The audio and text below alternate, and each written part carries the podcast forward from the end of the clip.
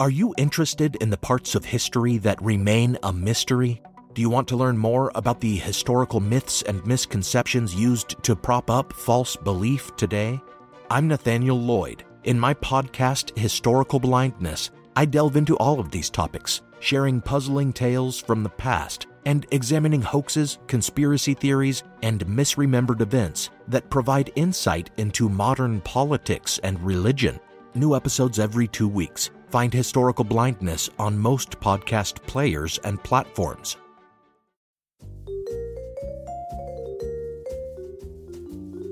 Do you love history but hate when it's stuffy and boring?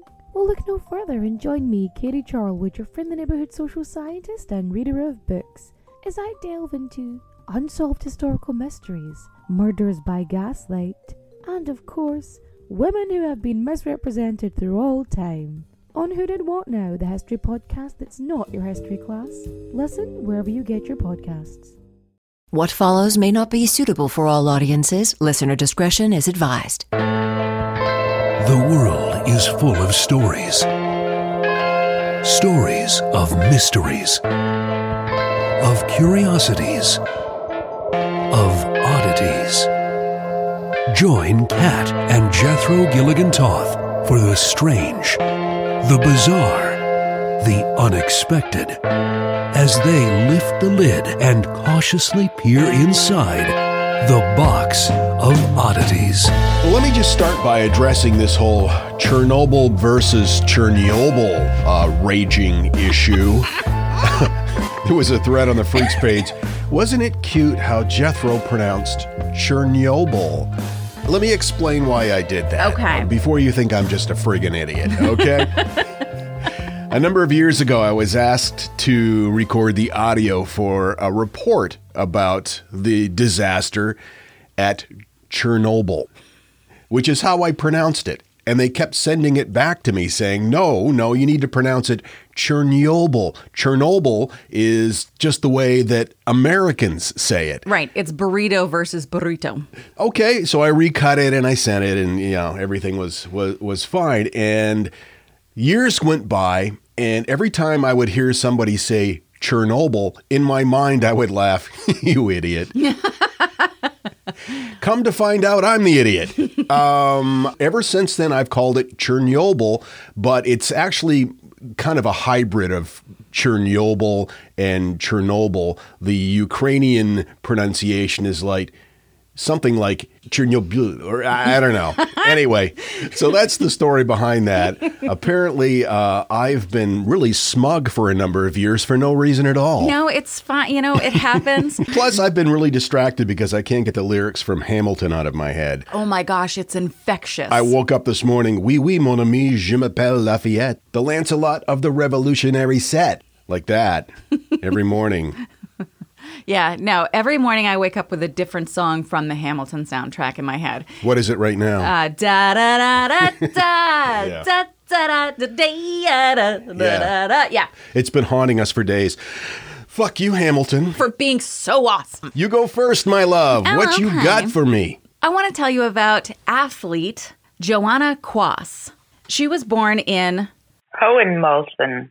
Wait a minute. 1925. That wasn't your voice. Um, I'm not having with this mispronouncing thing anymore. I'm I- just going to get other people to record audio for me, and I'm just going to insert it, and we'll all pretend like it's just me saying it. Is that our live show road manager, Amber? It is. It Yeah. is. Uh, which, by the way, it's her birthday today, Aw. and she's a treasure. And it's almost like she's a gift to all of us on her birthday. It's amazing. Anyway, um, So, you'll be hearing her voice every time that that name comes up. no the yes the place of Yeah. where Joanna was born. Though I only say it once. So that's it. That's it. Okay, good enough. probably a lot of other words I should have had her record, but I didn't. All right, so Joanna began practicing gymnastics when she was nine. She appeared in her first gymnastics competition in 1934. In 1945, she finished her job. In Did, 1940 did you just mispronounce the word job? Yup. In 1945, she finished her job training as gymnastics coach, and she moved to Weissenfels, where she started to train for handball. So after World War II, when then East Germany discouraged individual sports, they promoted team sports instead. So, in fact, gymnastics was banned by the Allied Control Council. Hmm. Side note this was not the first time gymnastics was banned in Germany. Frederick Ludwig Jahn was born in 1778. He was called the father of gymnastics. He invented the parallel bars, the rings, the balance beam, the horse, and the horizontal bar, which became standard equipment for gymnastics. Mm-hmm. So he also supported a liberal, free thinking German society.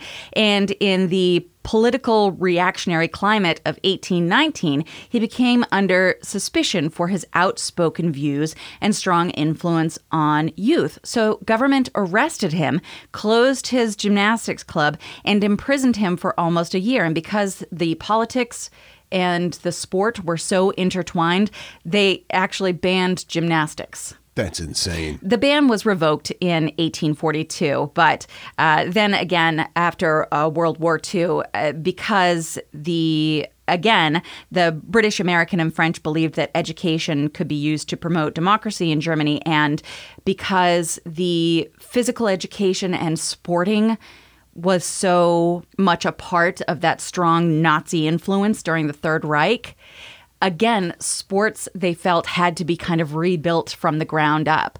So between 1945 and 1950 in Germany, the whole system of sporting was rebuilt. Joanna actually became very successful with handball, winning the Eastern German Championship in 1954.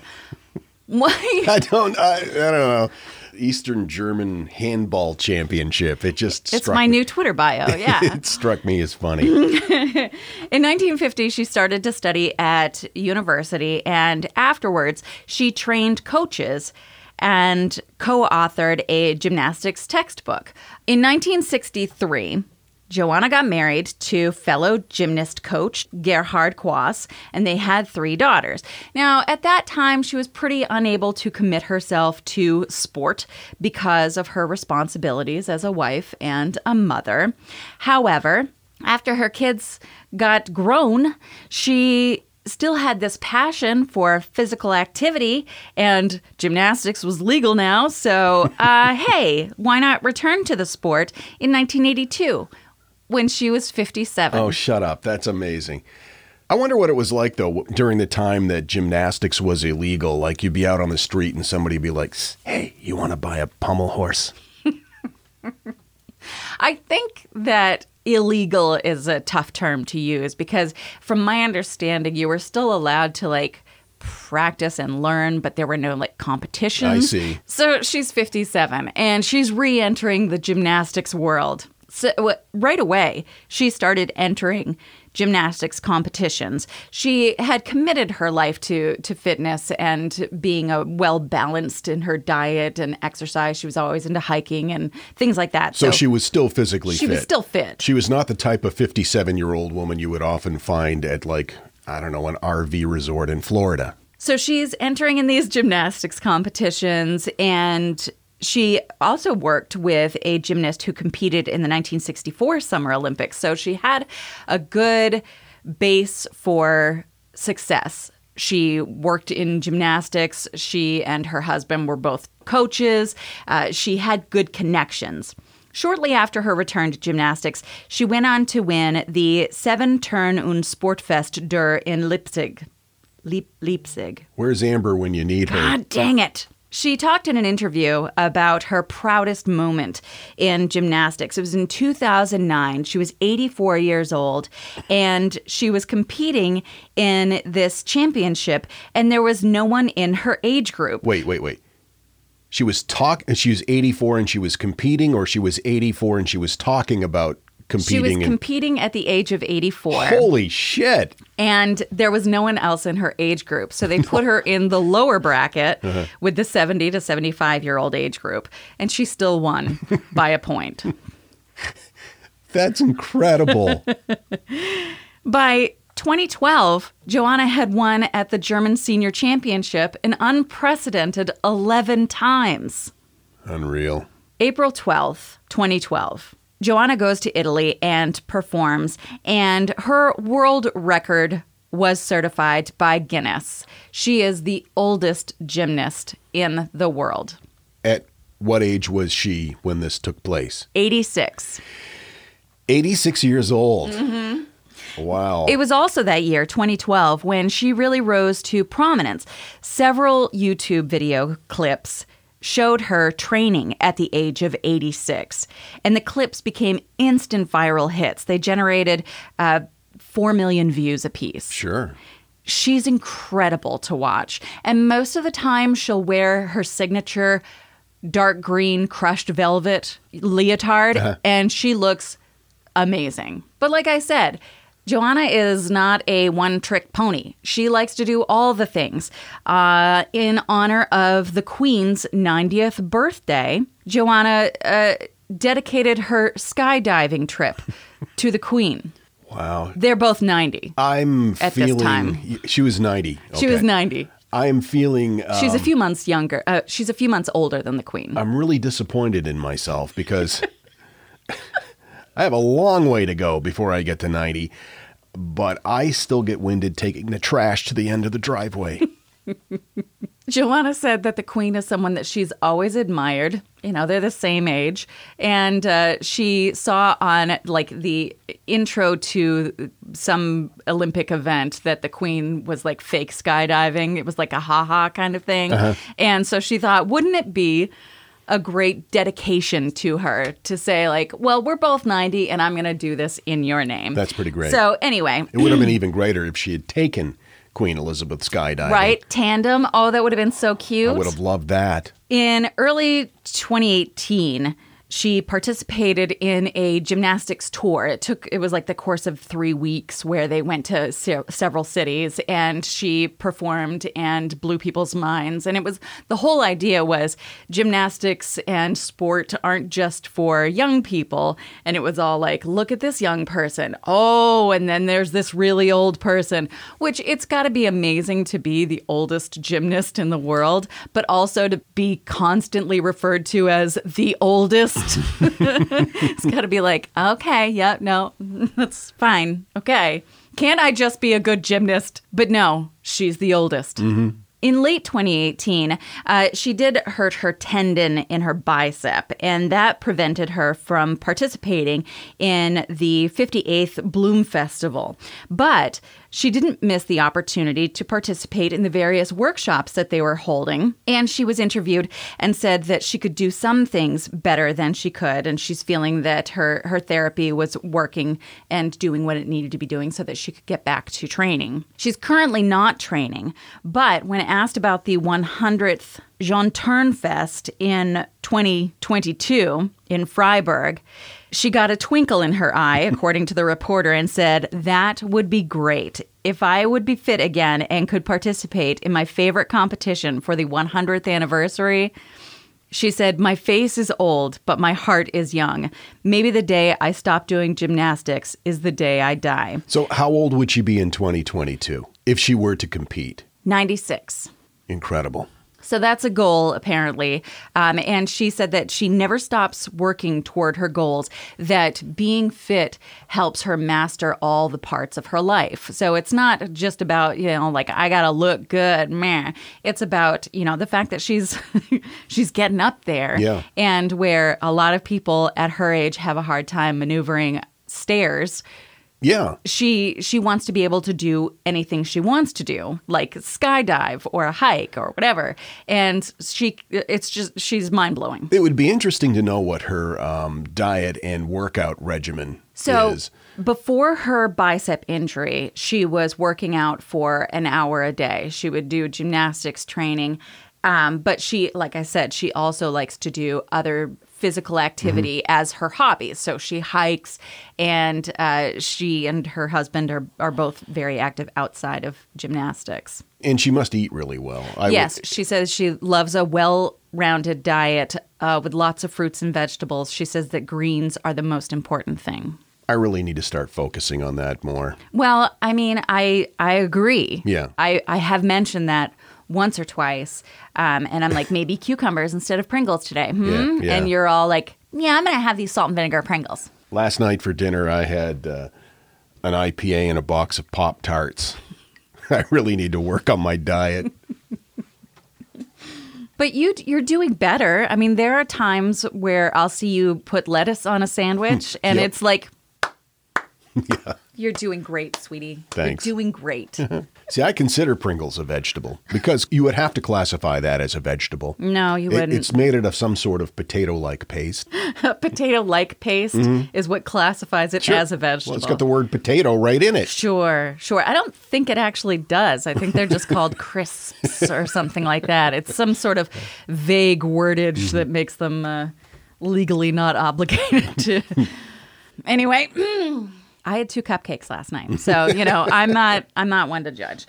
Uh, just to get an idea of this Chica and how amazing she is, which, by the way, if you Google her, you're going to find videos of her performing. It's incredible. She's so graceful and smooth, and she does things that I can't even like figure out in my brain. Like, how do you? mm.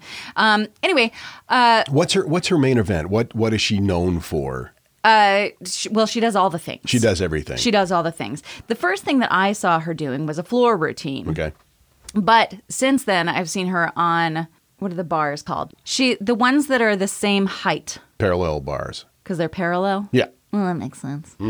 Uh, the watching her routine on that is incredible because she like does handstands on it and Does she do like the balance beam? You, you see the gymnast like on the balance beam, and then they'll like do a back walkover and a flip off. Can she do that stuff? I I don't know what she can do currently, Because I'm at, at the age now where I'm starting to worry I'm going to break my hip in the shower.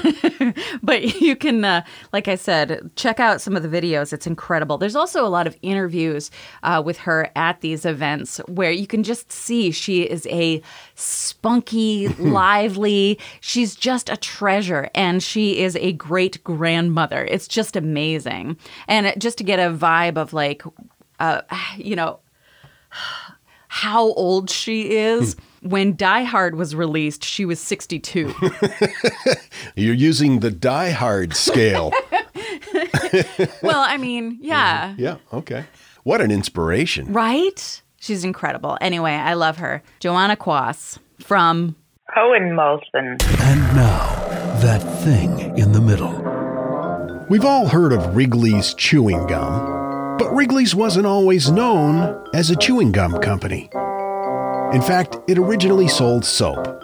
But when soap sales dipped, Wrigley's decided to help bolster sales by giving away free baking powder with every soap purchase. When the baking powder became more popular than the soap, Wrigley sold baking powder instead of soap, with chewing gum as a gift. The gum became more popular than the baking powder, and so the Wrigley's Gum Company was born. The Box of Oddities with Kat and Jethro Gilligan Toth. Hey there, I'm Dylan Lewis, one of the hosts of Motley Fool Money. Each weekday on Motley Fool Money, we talk through the business news you need to know and the stories moving stocks on Wall Street. On weekends, we dive into the industries shaping tomorrow and host the experts, authors, and executives that understand them. Tune in for insights, a long term perspective on investing, and of course, stock ideas. Plenty of them. To quote a listener, it pays to listen. Check us out and subscribe wherever you listen to podcasts. Want to learn how you can make smarter decisions with your money? Well, I've got the podcast for you. I'm Sean Pyles and I host NerdWallet's Smart Money Podcast. On our show, we help listeners like you make the most of your finances. I sit down with NerdWallet's team of nerds, personal finance experts in credit cards, banking, investing, and more. We answer your real-world money questions and break down the latest personal finance news. The nerds will give you the clarity you need by cutting through the clutter and misinformation in today's world of personal finance. We don't promote get rich quick schemes or hype unrealistic side hustles. Instead, we offer practical knowledge that you can apply in your everyday life. You'll learn about strategies to help you build your wealth, invest wisely, shop for financial products, and plan for major life events. And you'll walk away with the confidence you need to ensure that your money is always working as hard as you are. So turn to the nerds to answer your real world money questions and get insights that can help you make the smartest financial decisions for your life. Listen to NerdWallet's Smart Money Podcast wherever you get your podcasts. All you need is a few minutes to start your day off with something historic when you listen to the This Day in History podcast.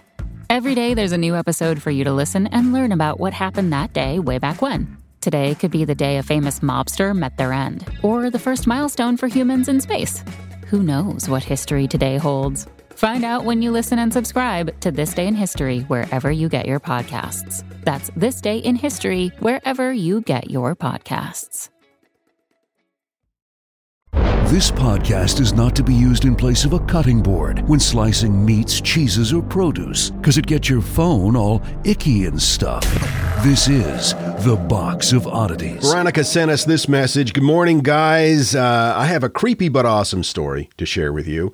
Uh, and by the way, this falls into the category of the box of oddities effect. Ooh. My boyfriend and I are loyal freaks and listen to your podcast every time we're in the truck. We just drove 14 hours to vacation and back, listening to your old episodes from the beginning of uh, 2019. As we were listening to episode 99, we were saddened to hear the part where the babies were buried without names on their tombstones in Tennessee uh, at the Elmwood Cemetery. Not even five minutes later, after hearing that, we passed the historic Elmwood Cemetery. No. We just knew we had to message you guys and let you know our creepy coincidence. Uh, have a great day and keep flying that freak flag. Uh, creepy coincidence or box of oddities effect? That's a question that I don't think we're capable of answering in this realm of existence. we definitely need some sort of like box of oddities effect sound effect, like a stinger Oh, you're that, right. that will hit Get every the time. curator to say Yeah. the box of oddities effect. Shoing, going, going. or that from the old From Scooby- Wayne's World? The old, well, which Oh. was originally from the old Scooby Doo t- uh, cartoon from the seventies. Oh. I'm afraid I'm going to bust my hip in the shower. You do good. I'm going to talk a little bit about the curse of the Hope Diamond. Ooh. According to a recent article on Ripley's Believe It or Not, in uh, 1666, Jean Baptiste Tavernier stole a 115.16 carat blue diamond eye from a statue of Hindu goddess Sita. That's the story. There are alternate versions that claim that uh, he actually bought it from a crooked priest who stole it out of the statue. Oh. And as you can imagine, the locals who worshipped at the temple were less than impressed. So, in retaliation, they placed a curse on whoever possessed the gem. Okay. That's the story, the Got it. background story. Tavernier recorded details of the gem in his book, The Six Voyages of Jean Baptiste Tavernier, which came out in uh, 1678. That includes a JBT. Get down with JBT. Yeah, you know me. Uh, the book includes detailed illustrations of the cut and the quality of the gemstone. Now, sometime between 1668 and 1669, he sold the diamond to King Louis XIV of France for about half the actual value. Uh, but he got a lot more than money in the transaction. Author Richard W. Wise notes in his book, The French Blue, Tavernier received a patent of nobility in the deal as well. Oh wow. And- Um, yeah. It pays to have people to have high up connections. Sure, and and plus doing business with the king, it's good. It's good street cred. And if you commit a bunch of crimes, you can get your sentence commuted. And when you also consider that the state of the economy in the 17th century Europe uh, was was really in the crapper, uh, there were very few other people with the resources that could afford such an expensive item. So, Sure, yeah. You got to keep that in mind when you're stealing something to resell is can anyone buy this? Yes. so JBT returned to India and promptly died of a raging fever. Oh. And then to add insult to injury, wolves and wild dogs ate his corpse. Oh. So that's not off to a good think- start. That's terrible because if he if his body was like if he had an, an infection, I don't think that's good for the puppies. Maybe it was just heart failure and the dogs ate him right away. So, Oh, okay. so he would have been fresh. Okay. So anyway, back to Louis XIV. After purchasing the uh, the diamond, he hired Jean Pitau to recut the stone in 1678. Uh, that resulted in a uh, 67.125 carat jewel that, according to royal inventories, listed as the blue diamond of the crown of France. So King Louis XIV had a, a friend whose name was uh, Nicholas Fouquet. Uh, and his buddy, uh, Nicholas, said, Hey, listen, can I borrow the diamond for a special event? So he lent the diamond to his friend. And then shortly after that, he was found guilty of embezzlement, and uh, Fouquet spent the rest of his life in prison. Then shit started to get really real for Louis XIV. Almost every legitimate child that he sired died. Oh no. And let's not forget about the king's uh, excruciatingly painful and stinky end by uh, gangrene in 1715 that we talked about in a previous episode. Yeah. I, I won't go into that description because I promised you I would not. Thank you. Louis the 16th and Marie Marie Antoinette eventually inherited the French blue. By 1793, their heads were in a basket, along with all but one of their children. Terrible. Uh, quick question.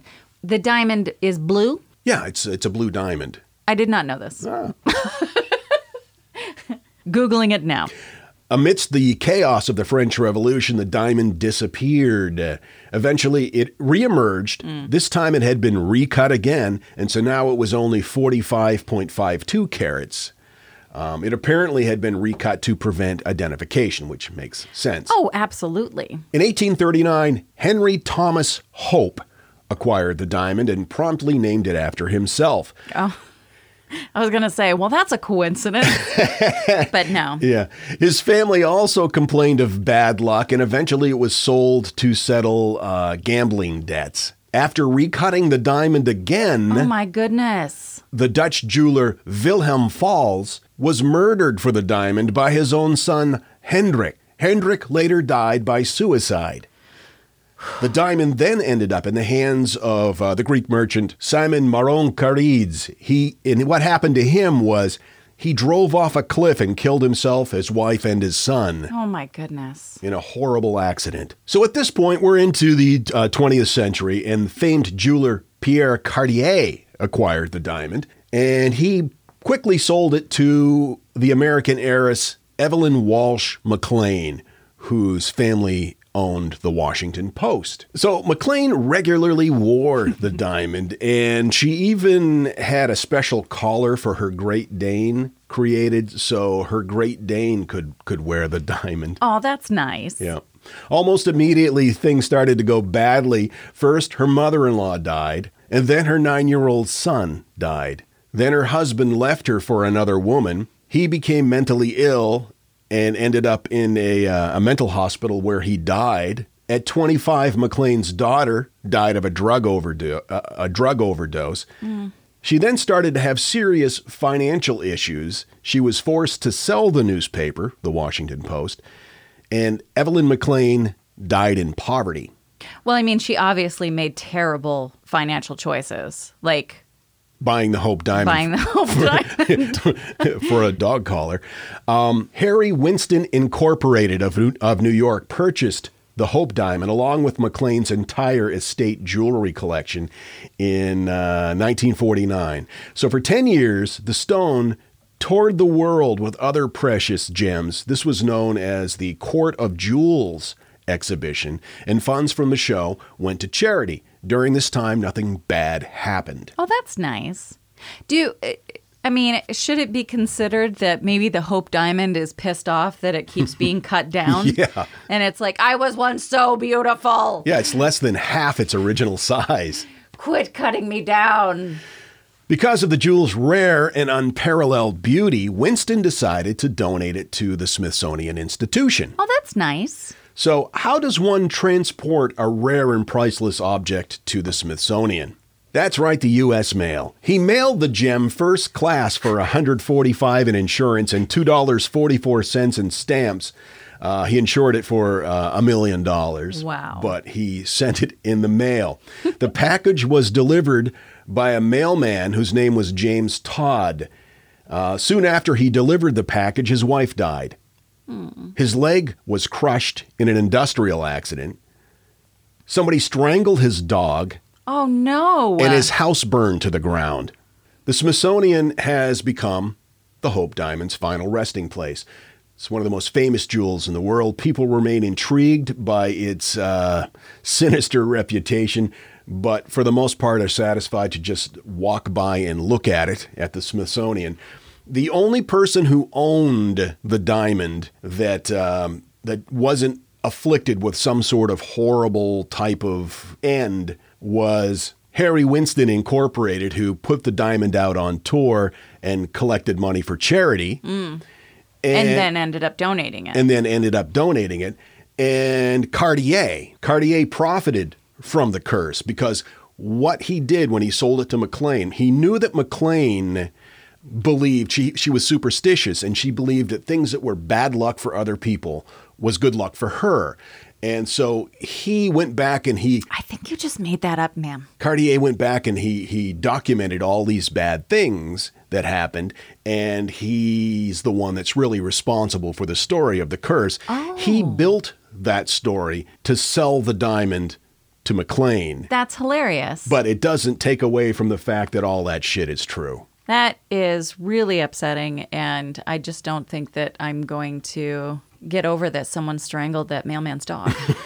yeah, yeah. But it, the good news is the uh, the the Great Dane got to wear the diamond for a while. Nothing bad happened to him. Mm, It's true. Yeah. I'm sure he's still out there talking about when he used to wear that Hope Diamond. I think we were going to see the Hope Diamond last time we were at the Smithsonian, but it was really hot that day and, and I was cranky and wanted to go back to the hotel. That sounds right. That's Sounds that about right. That could apply to any number of things. Yesterday, for example. I have cramps. Anyway, next time we go to the Smithsonian, when it does open up again, um, I promise I will take you to see the Hope Diamond. What do you mean you'll take me? Like, I'm not a toy. I'm not a child. We will go together to see. I hate it when you say you're going to take me somewhere. What I mean is that I have seen the Hope Diamond already. Uh-huh. Allow me to share that experience with you. Want to thank those of you who have left positive reviews for us on uh, iTunes or uh, Spotify or wherever you listen to the podcast. Himalaya, we recommend Himalaya. That's a great uh, a great app for both iPhones and Android. And thank you so much to everyone who wished us a happy anniversary on Facebook. That was really nice. Yeah, we didn't even know you guys remembered that we had mentioned the date because I don't even remember mentioning the date. But we do appreciate it. We look forward to hanging with you guys every time we do this show, and I can't wait to see you next time. Until then, keep flying that freak flag. Fly it proudly, you beautiful freak. And so, let it be known that the box of oddities belongs to you, and its fate is in your hands.